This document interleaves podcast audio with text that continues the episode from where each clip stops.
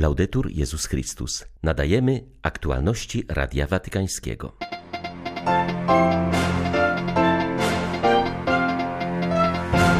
W Watykanie goszczą przedstawiciele Światowego Kongresu Żydów. Franciszek poprosił ich o pomoc w zakończeniu wojny na Ukrainie.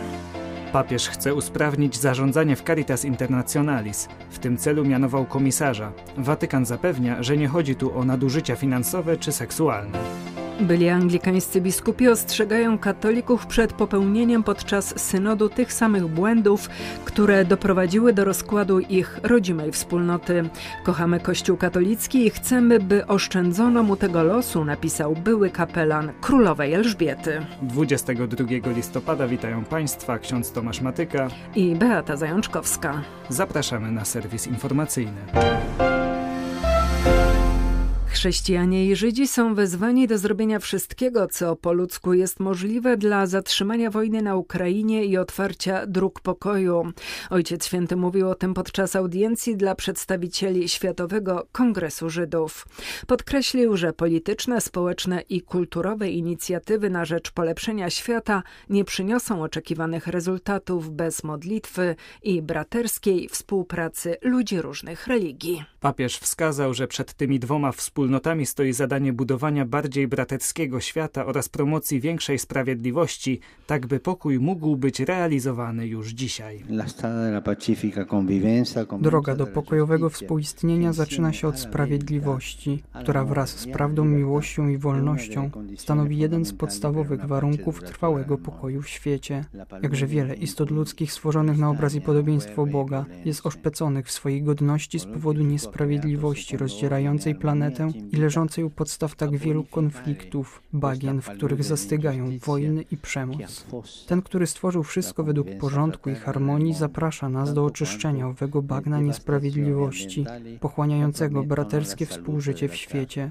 Wspólne i konkretne inicjatywy na rzecz promowania sprawiedliwości wymagają odwagi, współpracy oraz kreatywności. Papież podkreślił, że każda wojna jest porażką ludzkości. Mówiąc o konflikcie na Ukrainie, zachęcił do zintensyfikowania wysiłków na rzecz otwierania dróg pokoju. Myślę o wojnie na Ukrainie, wielkiej świętokradczej wojnie, która zagraża zarówno Żydom, jak i chrześcijanom odbierając im bliskich, domy, dobytek i pozbawiając ich życia. Tylko dzięki prawdziwemu pragnieniu wzajemnego zbliżenia oraz braterskiemu dialogowi możliwe jest przygotowanie gruntu pod pokój. Jako Żydzi i chrześcijanie zróbmy wszystko, co po ludzku możliwe, aby zatrzymać wojnę, a także otworzyć drogi pokoju.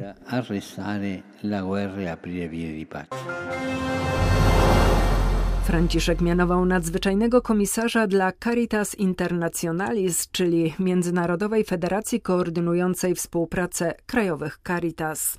Papieska decyzja jest wynikiem dochodzenia przeprowadzonego przez dykasterię do spraw integralnego rozwoju człowieka, która stwierdziła niedociągnięcia w zarządzaniu strukturą mające negatywne reperkusje dla pracowników. Podkreślono jednak, że nie chodzi o nadużycia finansowe czy seksualne. Jak czytamy w komunikacie dykasterii do spraw integralnego rozwoju człowieka, to właśnie ten urząd na mocy nowej konstytucji apostolskiej dla kurii rzymskiej jest odpowiedzialny za działalność międzynarodowych organizacji charytatywnych. Dykasteria przeprowadziła więc w tym roku kontrolę w Caritas Internationalis. Nie znaleziono dowodów na niegospodarność finansową czy niewłaściwe zachowania o charakterze seksualnym, ale zwrócono uwagę na kwestie i obszary wymagające pilnej uwagi. Stwierdzono również, że niedociągnięcia w procedurach zarządzania mają negatywny wpływ na ducha zespołu i morale pracowników, czytamy w komunikacie. Specjalnym komisarzem dla Caritas Internationalis został inżynier Pier Francesco Pinelli. Posiada on bogate doświadczenie profesjonalne na polu zarządzania, pełnił już funkcję komisarza we włoskich instytucjach publicznych.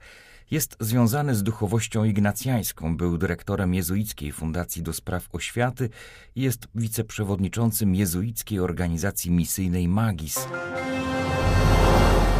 tym momencie bólu z powodu śmierci Ebe de Bonafini pragnę być przy was i przy wszystkich osobach opłakujących jej odejście, napisał papież do tak zwanych matek z Placu Majowego, ruchu zapoczątkowanego przez odważną Argentynkę zmarłą ostatniej niedzieli. Miała 93 lata i przez niemal połowę swojego życia co tydzień maszerowała w białej chustce, domagając się prawdy i sprawiedliwości dla zabitych i zaginionych w wyniku działań miejscowego reżimu podczas tak zwanej brudnej wojny. Kobieta sama straciła wówczas dwoje dzieci. Wiedziała, jak przekształcić swoje życie, podobnie jak i wy, naznaczone bólem zaginionych synów oraz córek, w niestrudzone poszukiwanie obrony praw najbardziej zmarginalizowanych czy uczynionych niewidzialnymi, podkreślił w liście Franciszek.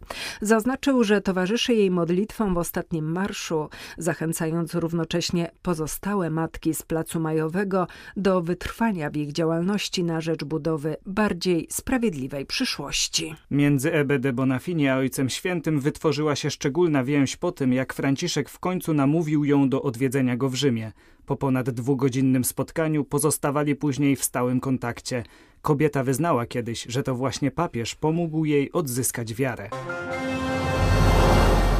Tylko na Nikopol w ciągu ostatniej doby dokonano około 60 ataków różnego typu. Rosjanie nie ustępują w ostrzeliwaniu ludności cywilnej od obwodu charkowskiego po Hersoń. Równocześnie usiłują zmiażdżyć obronę na linii frontu na Donbasie. Ale Ukraina dzień za dniem, krok za krokiem wyzwala się od rosyjskiego grabieżcy, wskazał arcybiskup Światosław Szewczuk. Hierarcha zwrócił uwagę na brak poszanowania, jakim odzyskał odznacza się agresor nie tylko w stosunku do miejscowej ludności, ale również do swoich własnych żołnierzy. Przytoczyć tutaj można opowieści mieszkańców Hersonia o paleniu ciał Rosjan na miejskim cmentarzu. Dokonujący tego czynu nazywali go tajną operacją specjalną. Zwierzchnik ukraińskich grekokatolików kontynuował też refleksję na temat trudności w wychowaniu i nauczaniu dzieci w trakcie wojny. Mama i tato czasem je... Mama i tata są często osobno, daleko jedno od drugiego. Na przykład tata pozostał na Ukrainie, walczy na froncie, a mama z dzieckiem znajduje się na bezpiecznym terytorium, możliwe nawet, że poza granicami ojczyzny. I czasem mama naprawdę nie radzi sobie z wychowaniem, ponieważ musi zadbać o setki innych potrzeb swej pociechy w takich sytuacjach bywa, że także kochająca mama traci ducha. Próbuje dziecku coś nakazać, do czegoś się przymusić. Jak wiele matek mówi, iż niekiedy chowają swoje łzy przed dziećmi. Wiele z nich wyznaje, że gdziekolwiek by się teraz nie znajdowały, chcą i są gotowe wrócić do domu, nawet w rejony pod ostrzałem, bo już dłużej tak po prostu nie potrafią jak bardzo powinniśmy wszyscy, cała wspólnota Kościoła, społeczeństwa, narodu, stanąć przy naszych rodzicach, nauczycielach w imię przyszłości, w imię dobra naszych dzieci. Pragnę podziękować tym rodzicom, którzy przejawiają ojcowski i macierzyński heroizm w celu zabezpieczenia dla własnych dzieci możliwości odpowiedniego nauczania, chodzenia do szkoły podczas wojny.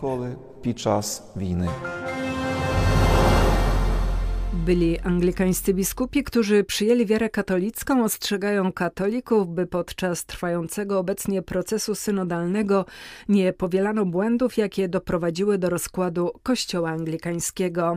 Głos w tej sprawie zabrali Gavin Ashden, były kapelan królowej Elżbiety oraz ksiądz Michael Nazir Ali, były anglikański biskup Rochester. Gavin Ashden zauważa, że byli Anglikanie mogą służyć cenną pomocą. Przypominają bowiem, że przemiany wprowadzone w ich rodzimej wspólnocie również powoływały się na opinie ludzi, którzy nie znali bądź nie praktykowali wiary. I choć dużo mówiono o potrzebie słuchania Ducha Świętego, ulegano w istocie duchowi czasów. Ashenden zauważa, że w procesie synodalnym często wspomina się o wykluczeniu, dzieląc ludzi na wykluczonych i niewykluczonych, czyli na tych, którzy mają władzę bądź zostali jej pozbawieni.